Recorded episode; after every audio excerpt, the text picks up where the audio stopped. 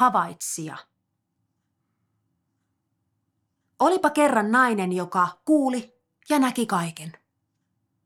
Se kuuli ja kuuli, ja sen korva venyi ja sen pää paisui, kun niin suuri oli korvaan menneen paino. Ja paino vedytti sen riippukorvat ihan maahan saakka. Ja yhä enemmän se kuuli, sillä korvat vain kasvoivat koko ajan suuremmiksi ja niihin tulvi yhä enemmän kuultavaa ja kuunneltavaa. Ja sen silmiltä ei jäänyt mitään näkemättä. Aavistukset, enteet, syyt, seuraukset, mitat, matkat, etäisyydet ja ajat se havaitsi. Niitä aivan sateellisen silmiin. Ja sen silmistä kasvoi kaksi suurta lammikkoa, suuren suurta läimärettä, syvää ja loputonta.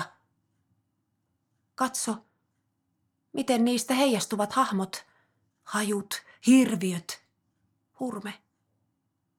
Uskallatko? Sitä se joskus ihmetteli, miksei kukaan muu nähnyt. Kuinka oli mahdollista, että kukaan muu ei mitään kuullut? Miksi juuri hän oli se, joka kaiken havaitsi? Koko tienoon lähi- ja kauko, näkö, ynnä, kuulo, herkkyys oli hänelle siunaantunut, ei muille. Miten ilmiselviä asioita ei muille näkynyt, ei muiden korviin tarttunut? Päivän selviä, havaittavia, päälle tunkevia yksityiskohtien virtoja.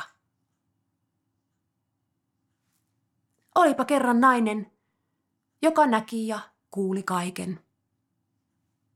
Kunnes ei enää ollutkaan. Sen korvat venyivät liian pitkiksi. Sen silmien vedet sysisyviksi. Se sotkeutui korviinsa, upposi silmiensä vesiin. Sen pituinen se.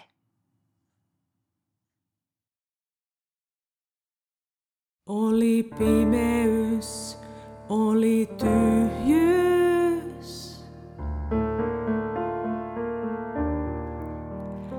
Oli pimeys, oli tyhjyys.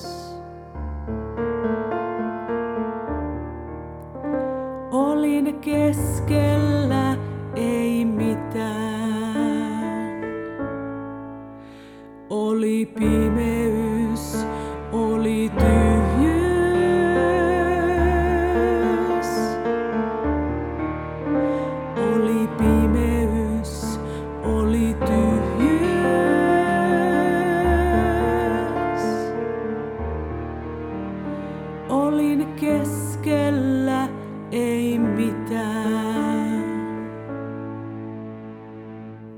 Katselin verhon takaa, kun hiipien saavuit. Karpalo kynsin, punasydäminen, liekki sielu. Syty, palaa, syty, palaa, syty, palaa,